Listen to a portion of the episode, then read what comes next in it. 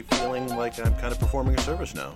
There was so much other fun stuff happening this weekend. You know, playoff basketball, tax preparation, spring football practice, and as I understand it from Twitter, a dragon ate a very prominent tiger, uh, something like that. So I don't blame anyone for skipping some very bad baseball. You can find out what happened here and we'll take a deeper look at some of the numbers on today's Locked On Tigers podcast. It is Monday, April 15th, and I am your host, Chris Brown, and I'm reminding you, as usual, to please download, rate, and review the show on any of your favorite podcast platforms like iTunes, Google Podcasts, Spotify, Stitcher, and of course the new podcasting app Himalaya. And when you get into your car, tell your smart device to play podcast Locked On Tigers. And of course, since the Pistons are in the playoffs, I recommend heading over and downloading Locked On Pistons uh, for analysis on what should be a very short series against the Bucks. But yeah, just a, a little bit of quick news, Tigers news before we start. Matt Moore agreed to have surgery on his torn meniscus in his knee, so we won't know the exact timetable until they go in there and open him up. But it may be as short as four or six weeks. I guess more like eight weeks. But well, what do I know? I'm not a doctor.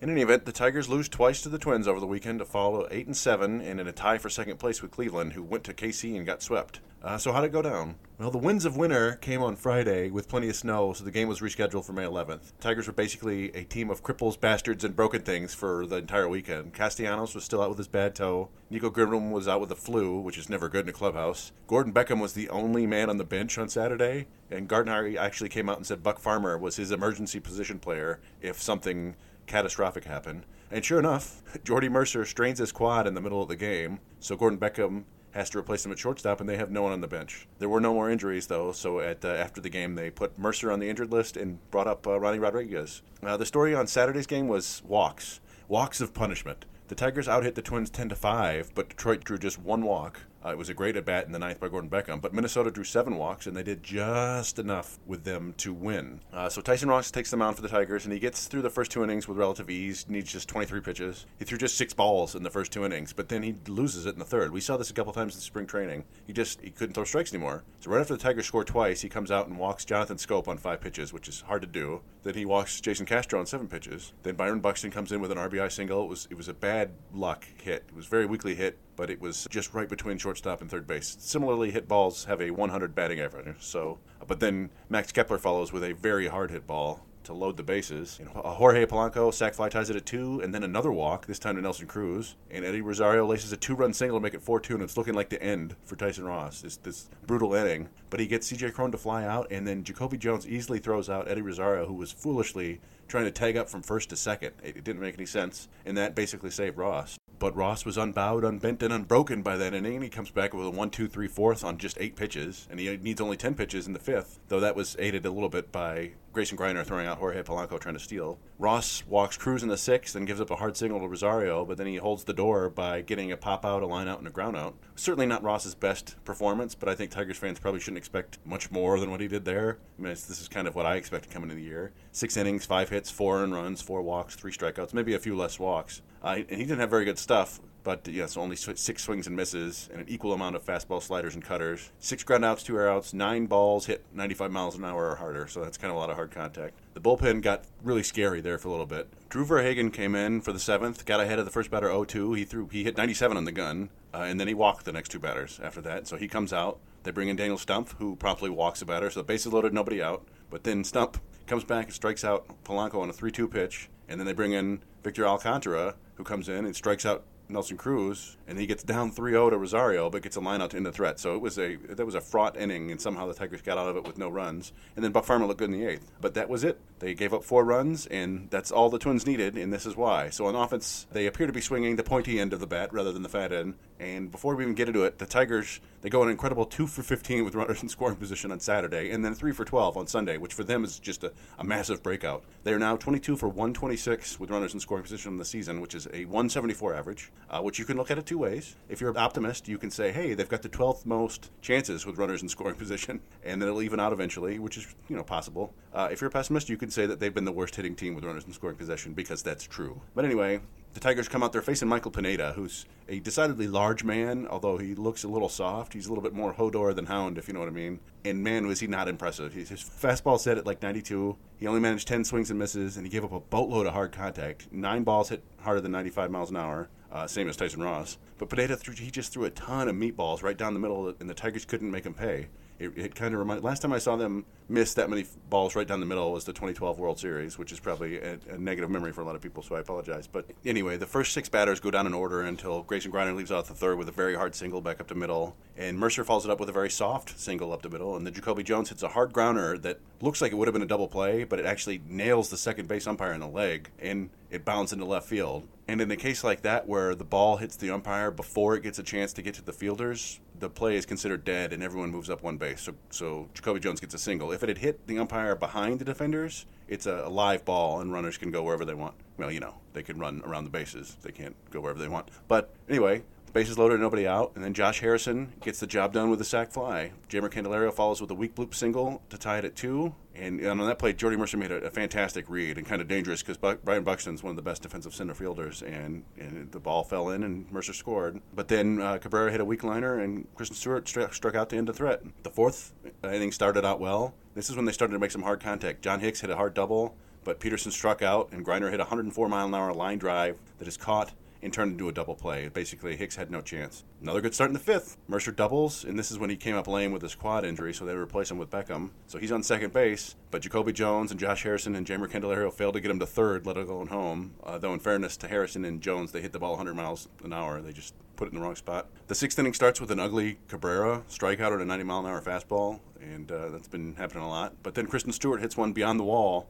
to make it a 4 3 game. A hard home run that went 410 feet uh, Hicks follows with a crush double. Hardest hit ball of the game for the Tigers, 112 miles an hour, but Peterson and Greiner can't get him in again. So then we go into the seventh. Jacoby Jones gets to third on a single, a steal, and a throwing error, but Harrison grounds out and Jeimer Candelario whiffs. So the numbers with the men on third, you're, you're right if you're thinking that they're bad. They are the worst team in baseball so far this season when it comes to getting a runner in from third with fewer than two outs. They are successful just 29.2% of the time, which is hard to believe. And then in the ninth, that Beckham walk I told you about, he moves to second and wild pitch, but then Jones and Harrison strike out, and the Tigers lose four to three. If you want some ugly numbers, Josh Harrison is one for 15 with runners in scoring position with a sacrifice. Grayson Greiner is 0 for 8, and Jeimer Candelario is 2 for 17. So on Sunday, the offense wakes up a tiny bit. Starts with two signals uh, from Jeimer and Miggy, but then guess what? 0 for 3 with runners in scoring position. Uh, second inning, a one out double from Ronnie Rodriguez in his first at bat up here in the season. That's a welcome sign. And then a bomb from Gordon Beckham, his second of the year about 410 feet to left center. He now has three extra base hits, which is two more than Harrison Greiner and Miguel Cabrera. In the third, Christin Stewart crushes a ball to center field, but Byron Buxton makes an amazing leaping catch, ramming into the wall. It's worth seeing if you want to go look it up. And then that's part of basically 12 or 13 consecutive batters that go down in order. Uh, the Tigers it, Tigers went down on five pitches in the fourth inning. Yeah, Berrios had a string of 12 consecutive hitters retired until he hit Stewart in the sixth, but he follows that with three more outs and a walk and then a pop out, and his day is done. A really excellent outing from Berrios, six and two thirds innings, four hits, two earned runs, one walk, seven strikeouts, 98 pitches, 14 swings and misses, only five balls hit harder than 95 miles an hour. That's uh, a lot of weak contact. Their bullpen desperately wanted to give the game away to the Tigers, but the Tigers desperately refused. It was like an elaborate baseball version of Japanese gift giving. Uh, the Twins were up 6 2 to begin the eighth, but Jeimer singles, Miggy walks, and then Stewart doubles to make it 6 3, but Hicks strikes out swinging. And then there's an RBI infield hit from Grayson Greiner to make it 6 4. So the tying runs are on base. Dustin Peterson gets hit by a pitch, so the, the bases are loaded with one out, but Ronnie Rodriguez pops out and Beckham uh, strikes out.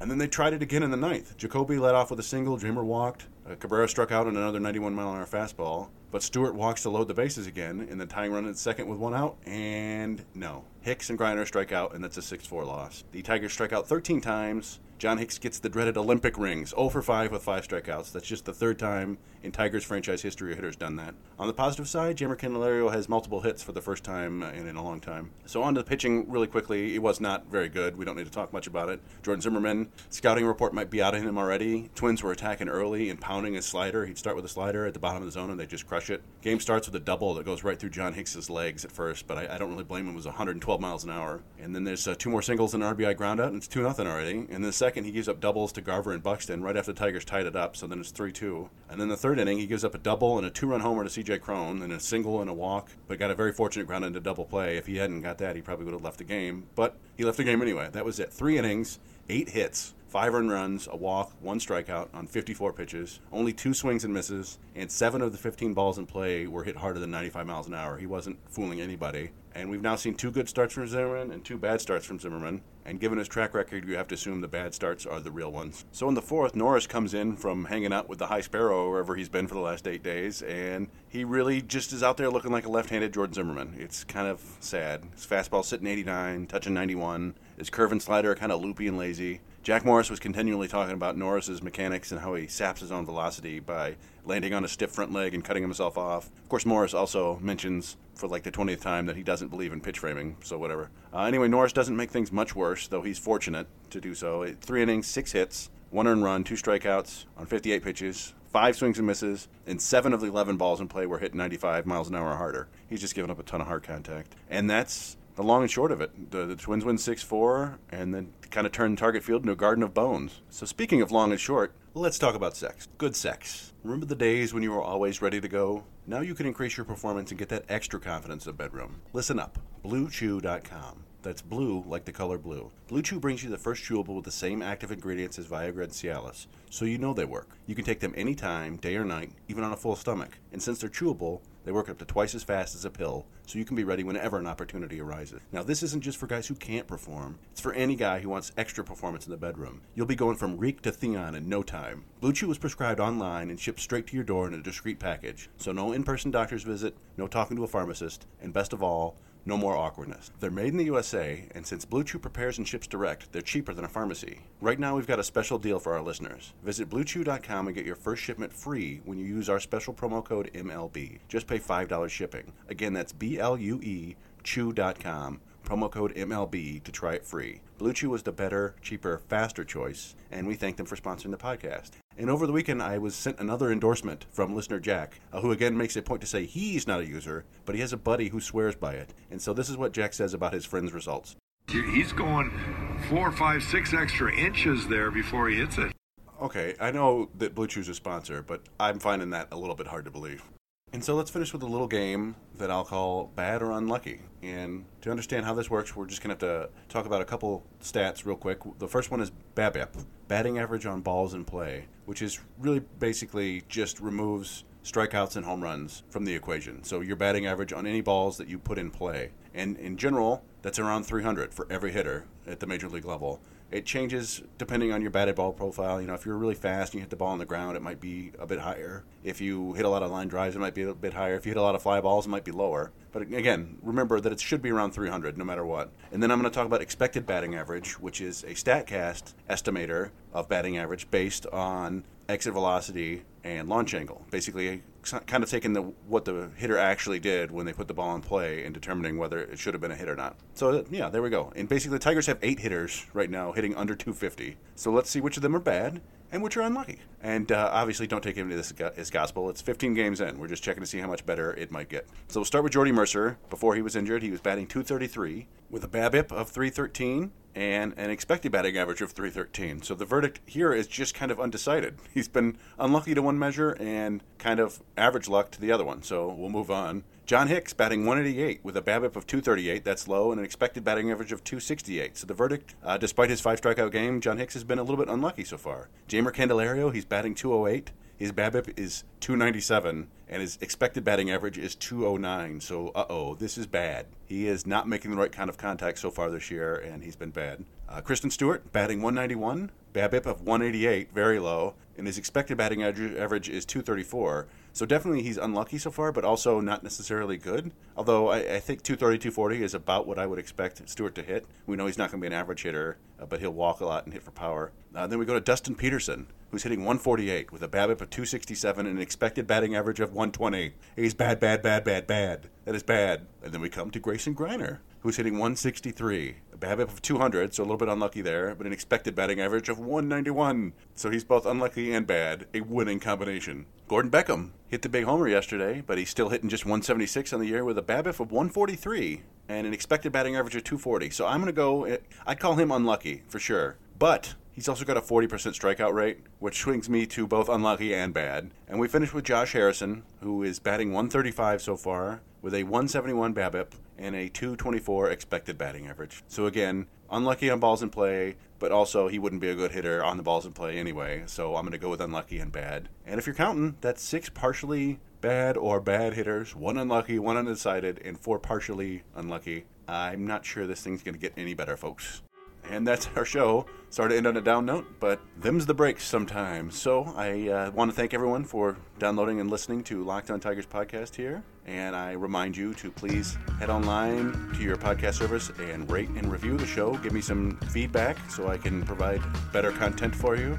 And check out all the other fine podcasts on the Locked On Podcast Network. And you know what? Go ahead and check me out. Some of my writing on Town. You can find a uh, minor league recap every Monday, and hopefully a draft recap every Thursday or Friday. Sometimes a little bit slow on those. But thanks for listening, and I will be back tomorrow to talk about an off day for the Tigers and get you ready for the upcoming two game series against the Pittsburgh Pirates. Interleague play. Everybody loves that, right? Have a good day, and I'll talk to you tomorrow.